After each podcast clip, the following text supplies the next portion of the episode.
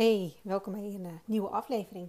En deze is um, volledig geïnspireerd op mijn eigen kookkunsten. Ik sta namelijk nu in de keuken um, de groenten te snijden. En uh, toen dacht ik, ja, ik heb een goed onderwerp. En Bo die zit nu even een videootje te kijken. dus die uh, is heerlijk relaxed. En toen dacht ik, nou, ik druk even op de knop. Ik ga even opnemen en dan uh, zie ik wel wat er komt. Of het ergens uh, überhaupt over gaat. Uh, want um, dat koken, laat ik zo zeggen, is niet bepaald mijn hobby. Maar ook niet bepaald iets waar ik nou echt heel erg goed in ben. En ik heb nu zo'n fantastisch vers pakket gehaald. Deze van de Lidl. En ja, dat is perfect natuurlijk voor mensen zoals ik. Die koken niet zo heel goed kunnen. Uh, maar waarbij het wel gewoon, uh, die wel gewoon lekker willen eten.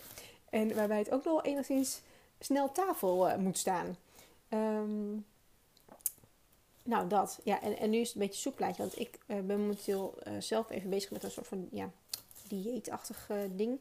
Om ja, wat gezonder te leven. En um, overigens niet om af te vallen hoor. Maar dat is juist vanwege buik, buikklachten dingen. En ik heb nu eindelijk met, door middel van onderzoek weet ik waar ik niet tegen kan.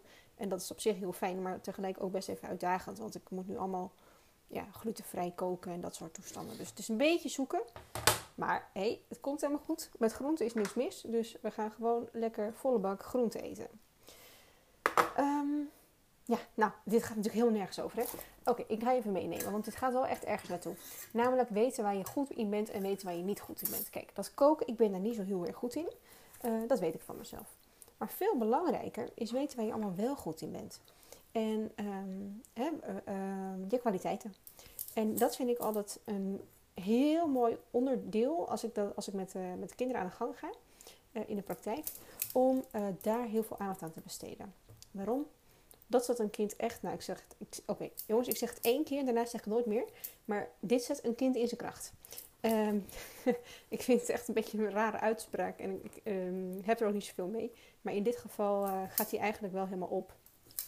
Um, ik werk heel vaak uh, met een soort van kaartjes, kwaliteitenkaartjes. Waarin een kind, hè, dan gaan we echt op zoek naar wat, wat zijn al jouw kwaliteiten? Waar ben je allemaal goed in? En dan, dan zie je eigenlijk langzaam een hele stapel ontstaan van allemaal dingen waar je kind allemaal goed in is. En ik gebruik heel graag de kaartjes van uh, dit kan ik, um, dit uh, heb ik of dit ben ik. Ik heb zelfvertrouwen, ik uh, ben grappig, um, ik um, kan, ik, ik kan mensen helpen. Ik zeg even wat. En zo ontstaan er dan allemaal stapels van, van dingen die, je, die een kind allemaal heel erg goed al kan. Hè? En waarvan die dan, of dat zo is, dat maakt niet uit. Je kind zegt dat het, dat het zo is. En dan is het dus ook zo. Um, die stapel kaarten met al die kwaliteiten, je kan je voorstellen dat wat met een kind doet. Hè, die ziet die stapel en die kijkt meteen en die denkt zo, dat is niet niks. En um, het mooie is, er ontstaat ook een stapeltje kaarten waar een kind zich nog niet direct in kan vinden. En dat is, betekent niet, uh, daar ben je niet goed in, maar dat betekent iets, daar mag je nog, daar mag je nog iets in leren. Ofwel, daar mag je hulp bij vragen. En uh, dat geeft vaak heel veel mooie inzichten. Um, zeker als we die aan elkaar gaan, gaan koppelen, als we ze gaan combineren. Nou, uh, ik heb kip gesneden, dus ik moet even mijn handen wassen. Um, wat je dan gaat krijgen is dat we bijvoorbeeld dingen gaan, gaan gaan koppelen aan elkaar. Stel dat een kind bijvoorbeeld met zelfvertrouwen zit. Hè, want laat ik zo zeggen, de meeste kinderen komen natuurlijk bij mij vanwege het, uh, het willen groeien in, het meer, in meer zelfvertrouwen. Maar op het moment dat zij natuurlijk heel um, in hun beleving ook weinig zelfvertrouwen hebben. Maar ze, kunnen, ze zijn bijvoorbeeld wel heel sociaal. Ze kunnen goed vriendjes maken. Die twee kunnen makkelijk samengaan. Dan zie je al gauw, hé, hey, wacht eens even. Zou ik dan niet die vriendjes kunnen gebruiken voor iets wat ik lastig vind, bijvoorbeeld? Of um, stel, ik uh, kan uh, heel goed plannen. Nou, dat kan ik dan bijvoorbeeld gebruiken om een soort van plan te maken. Van hoe ga ik nou, um, als ik geen goede vriendjes kan maken, hoe, hoe kan ik dat dan de volgende keer aanpakken? Kan ik daar een plan voor maken? Hoe, hoe ga ik dat stap voor stap doen? En op die manier gaan we dus uh, de kwaliteit koppelen aan iets wat je nog wil leren. En dat um, zet eigenlijk een, dat, dat geeft heel veel inzicht. En ook zet het gelijk een kind aan van oké, daar gaan we voor. En dat is uh, ja, super mooi om, om te zien wat er dan gebeurt. Kijk, kwaliteit is iets, uh, daar vind ik, daar moet binnen, binnen uh, kindercoaching altijd aandacht voor zijn. Um, um, hè, wanneer je werkt met kinderen, moet er altijd heel veel aandacht voor zijn. Omdat het daadwerkelijk. Um, oh, sorry jongens. Omdat het daadwerkelijk je kind laat zien waar die allemaal goed in is. En zeker met kinderen waarbij het zelfvertrouwen natuurlijk, um, hè, waarin, waarin heel weinig zelfvertrouwen zit, waar je echt een heel groot stuk onzekerheid uh, overheerst, dan is het vaak de vraag als je zegt van waar ben je goed in, hebben ze geen idee. Omdat ja, um, het enige wat, wat jouw kind ziet is waar hij allemaal niet goed in is.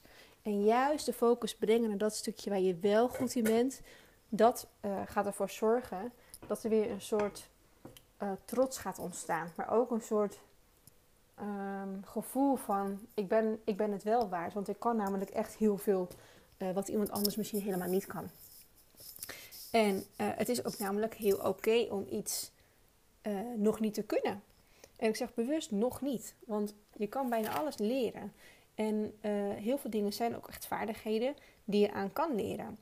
En, en terug naar mijn kookkunsten. Ik heb dat geleerd vroeger. Um, als ik het zou willen, hè, als ik echt de noodzaak voel, dan kan ik zorgen dat het veel beter wordt. Nu wordt het gewoon een gerecht klaar en lekker eten. Uh, maar het zou een uh, fantastische maaltijd kunnen worden als ik daar, als ik dat zou willen. Hè, als ik echt zou willen dat dat beter zou worden, zou ik me erin kunnen verdiepen. Zou ook hulp kunnen vragen. Ik zou bijvoorbeeld kooklessen kunnen nemen. En vanzelf ga ik die vaardigheid ontwikkelen tot um, iets wat ik uiteindelijk gewoon ook zelf goed kan.